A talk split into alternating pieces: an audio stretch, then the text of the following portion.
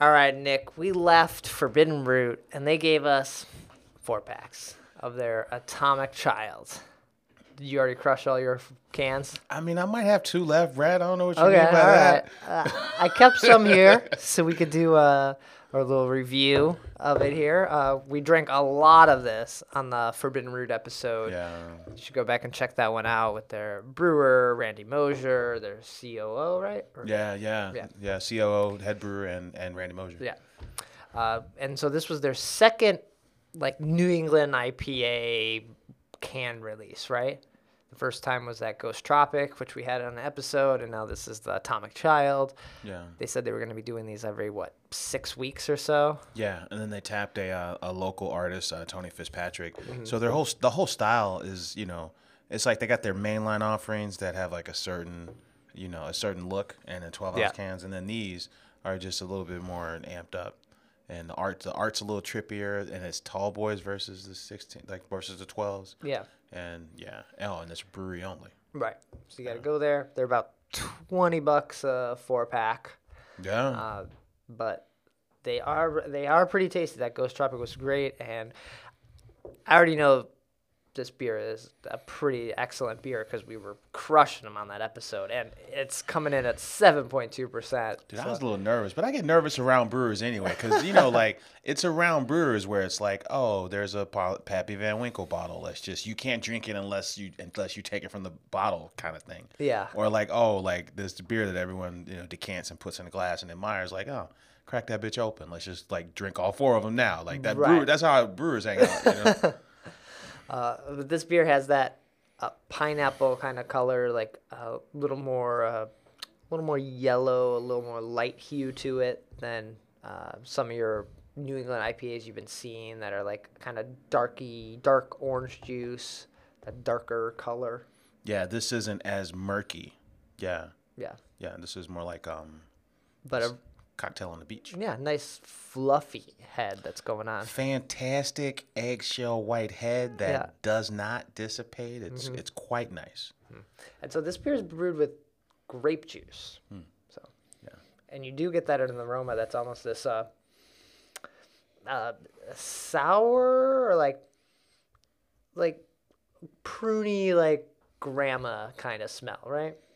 Yeah, yeah. I mean, all those things, and then also like um, yeah, like you know, stems, like the grape stems, like like if you were to snatch, you know, the strawberry off, and you know, the tip, the leaves on the strawberry, right? Like when, if you accidentally ate those, that that kind of Uh, but uh, yeah, that hop, that hop is coming through because these New England IPAs have a ton of hops in them.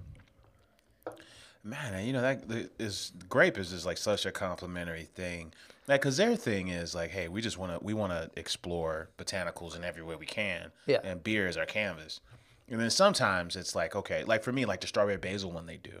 I'm like, man, but I'm so zeroed in on the fact that there's basil in it that I can't focus on other stuff. Oh, okay. And for me, this is like so complimentary, like the grapes with this haze. Yeah, like Yeah. I, I feel like for me, that grape aroma comes out more than the grape taste to Mm-hmm. it. I think it thins out the texture a little bit in the beer. That doesn't it doesn't come off as bitter and harsh and Yeah. thick with that grape juice. Um, I don't know. We didn't even ask like how much grape juice they're putting in and when they're putting it in here, but uh, but it tastes um, it tastes light and smooth and very crushable and i think that's why we were basically i think you you i had like two or three you had about the same and whew, Uh, by the time we got to the next bar, I think it was it was game over. Mm-hmm. Yeah. but yeah uh, big, fluffy mouthfeel. wow. It's good, man. yeah. It's, it's really good. i would put ghost tropic ahead of this one in like their can releases just a little bit i think that was like a outstanding new england ipa this one is uh, maybe not as like if you've found that you like these New England IPAs, this one isn't the same. This feels like it's more like in that IPA range than the New England IPA, like a, uh, an IPA with grape juice. That's what it says. It's not saying it's a New England IPA. No, no, you're right.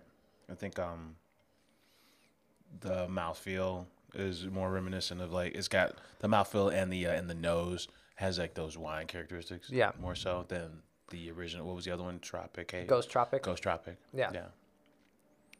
Um, but yeah, I'm excited to see what else they do moving forward, especially with their can releases. I'm gonna keep an eye out on their Twitter. Look out for that.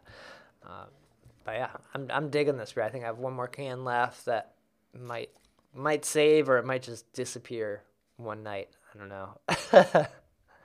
uh, but if you can, if you know anyone that still has cans, or if you can make it out for their next release, definitely go check it out because these things are like one and done.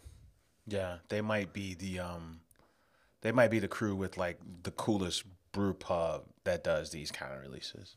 They got a, they have a really really fantastic space over there. So Nice. Well, we'll uh, finish up our pours here and we'll get out of here. right on. All right. Cheers. Cheers.